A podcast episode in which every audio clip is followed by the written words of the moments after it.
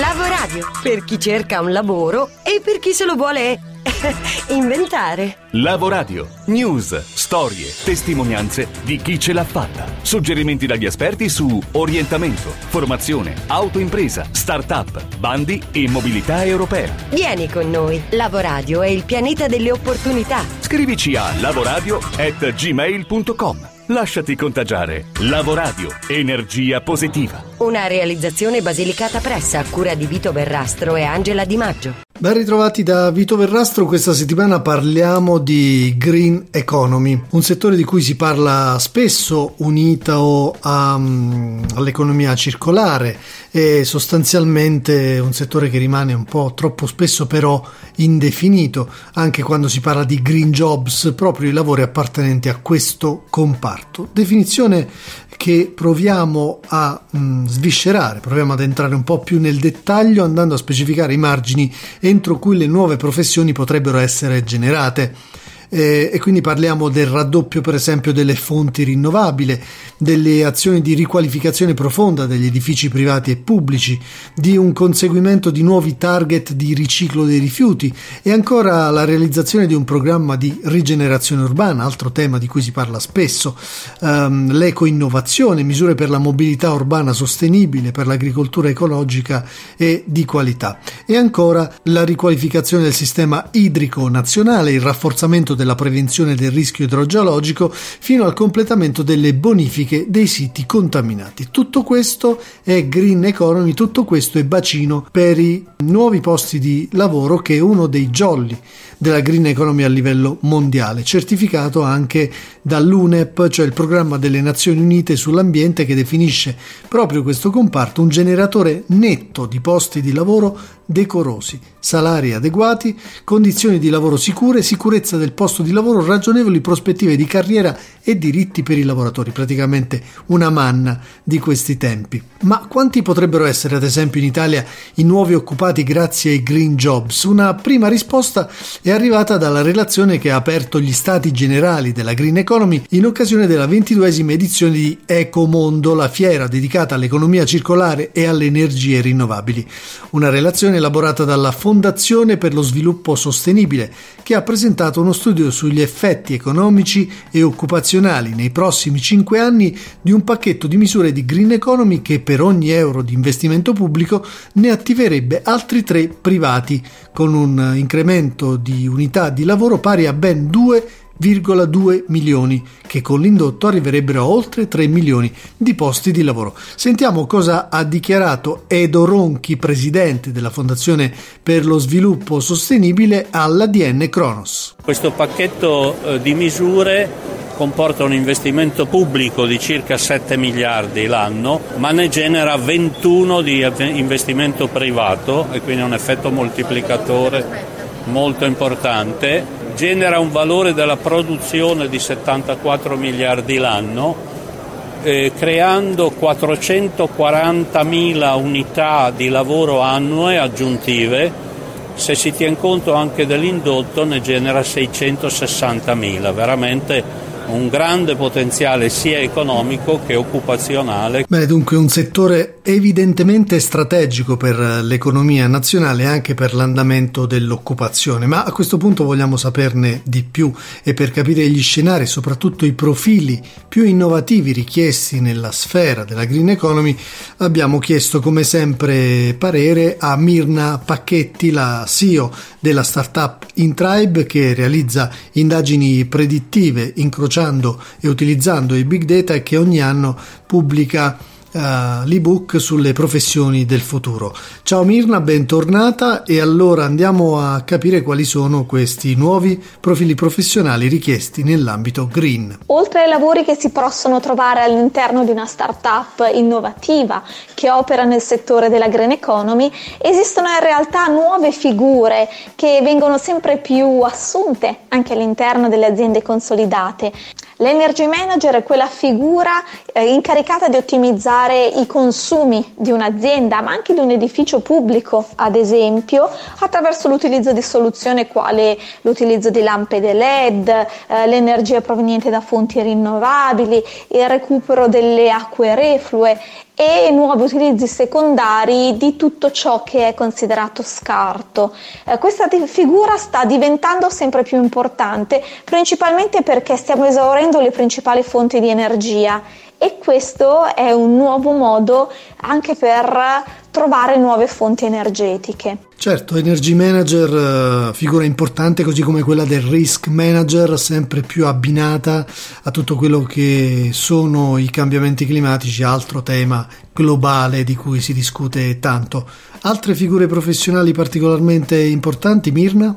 Esiste poi l'esperto di fonti rinnovabili, ovvero quella persona quel consulente, molto spesso per le aziende, in grado di consigliare al meglio le aziende e i privati su quali fonti rinnovabili sono le più efficienti e convenienti da implementare tra il fotovoltaico, l'eolico, le biomasse e quant'altro. Esiste poi il Trashability Manager, è una figura incaricata di studiare l'intera catena dei fornitori per evitare di comprare prodotti troppo inquinanti o che richiedano magari l'utilizzo di pesticidi, quindi è la persona che si occupa di verificare la tracciabilità dei prodotti. L'ideatore di impianti e reti di riciclo idrico è la persona che si occupa del recupero delle acque reflue all'interno dei grossi impianti industriali.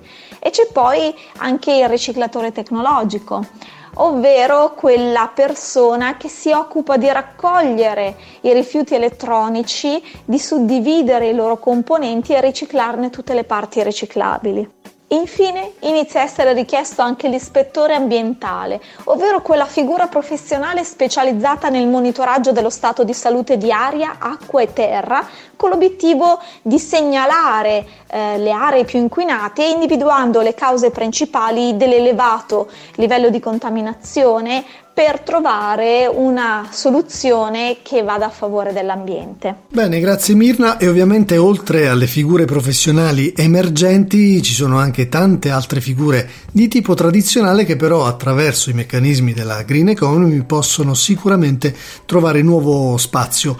Ce lo conferma il segretario generale di Union Camere Giuseppe Tripoli in una intervista, in un segmento di intervista realizzata proprio qualche giorno fa a Radio Vaticana. Le vecchie tradizionali professioni, mestieri, prendono una qualità, un'attenzione ai temi dell'ambiente. Faccio un esempio, eh, per chi progetta abitazioni eh, oggi è diverso che ieri, perché c'è molta più attenzione, essendoci molta più attenzione ai temi dell'ambiente, della tutela del, de, de, dell'ambiente. Eh, chi progetta costruzioni sta più attento ad esempio ad utilizzare materiali nuovi, ad utilizzare materiali che consentono per esempio di imprigionare la CO2 che si genera nell'aria.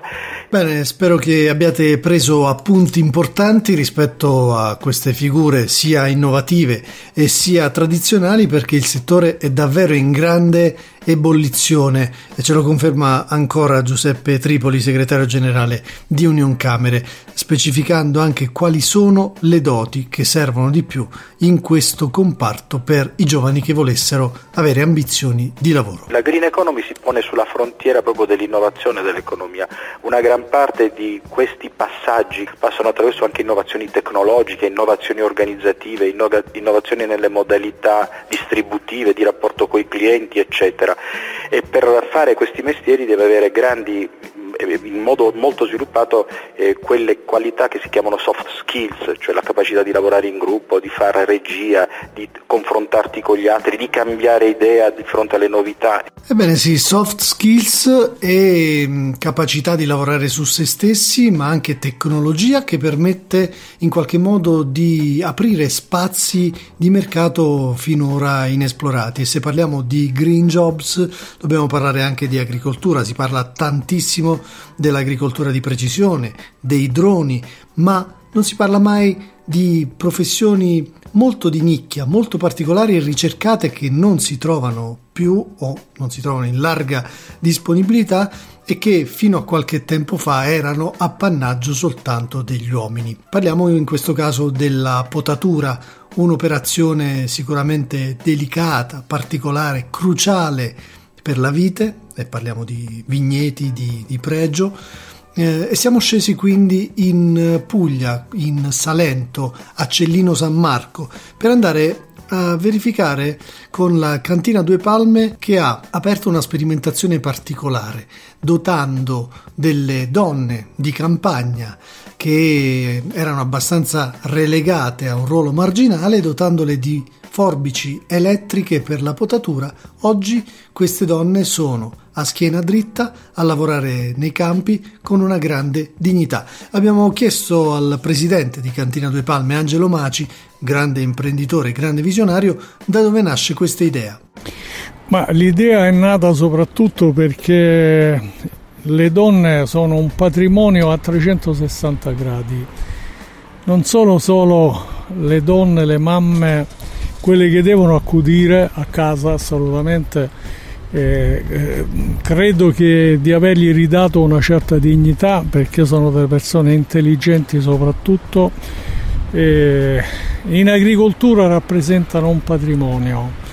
Il fatto stesso che in appena due anni oggi le donne che potano sono alla pari dell'uomo e quindi credo di aver inventato qualcosa che rappresenta un patrimonio anche per l'agricoltura, sono brave, sono eh, categoriche. È stato difficile formare, ci è voluto molto tempo?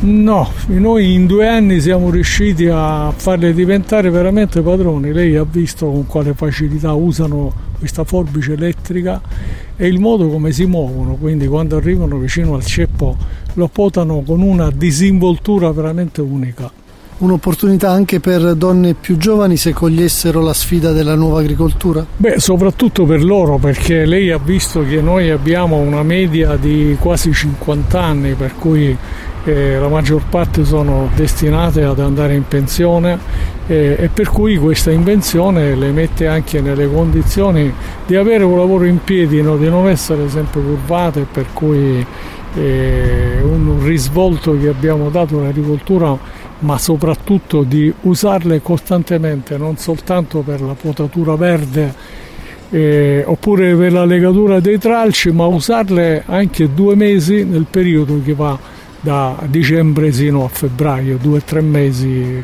per cui eh, dargli un lavoro eh, costante eh, diviso durante tutto l'anno. Bene, complimenti, una grande conquista, prima di tutto culturale e poi tecnologica o comunque affiancando queste due componenti per aprire spazi di mercato davvero interessanti per le donne del Salento. Speriamo che tante altre aziende prendano esempio da Cantine Due Palme.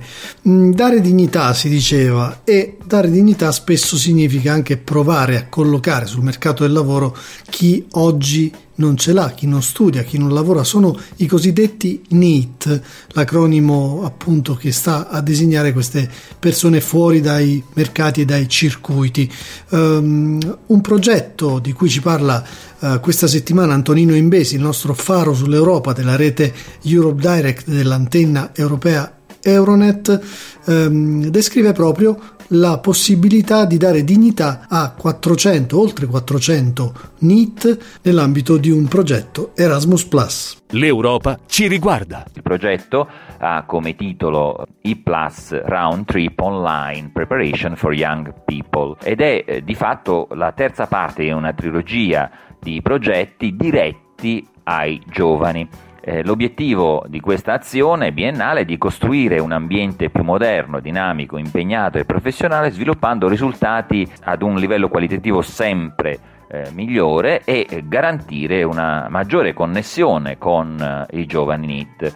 Eh, gli obiettivi principali sono quelli di coinvolgere 450 giovani, di cui 150 futuri volontari europei in un uh, corso online, altri 150 in un secondo corso su futuri scambi giovanili e il terzo per ulteriori 150 ragazzi su eh, esperienze eh, di competenze culturali. Il progetto realizzerà una piattaforma web denominata appunto iPlus Round Trip per ospitare strumenti online innovativi e pratici per l'orientamento e la preparazione di giovani europei in varie lingue, inglese, italiano, rumeno e tedesco ed è destinato anche a tutti coloro i quali lavorano con i giovani, fungendo quindi anche di, da database per azioni future relative a volontariato, scambi e cose similari. Questa piattaforma eh, utilizzerà approcci partecipativi e innovative metodologie basate sulle TIC per creare e migliorare i processi di riconoscimento e di convalida delle competenze dei giovani.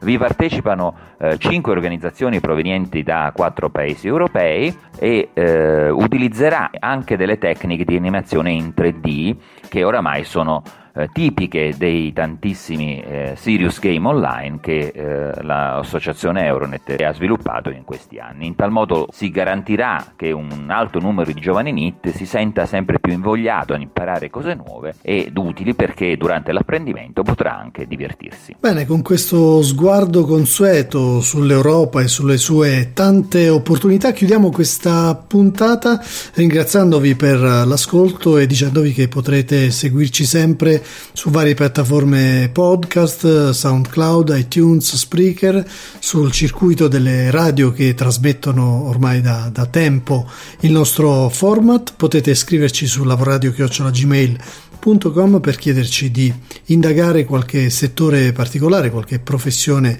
innovativa e potete rimanere aggiornati sulle good news dal mondo del lavoro attraverso la nostra pagina Facebook e il nostro account Twitter. Per concludere, come sempre, l'aforisma della settimana affidato alla splendida voce dell'attrice Tonia Bruno. Se continui a fare quello che hai sempre fatto, continuerai ad ottenere ciò che hai sempre avuto. Warren Bennis. Lavoradio per chi cerca un lavoro e per chi se lo vuole inventare.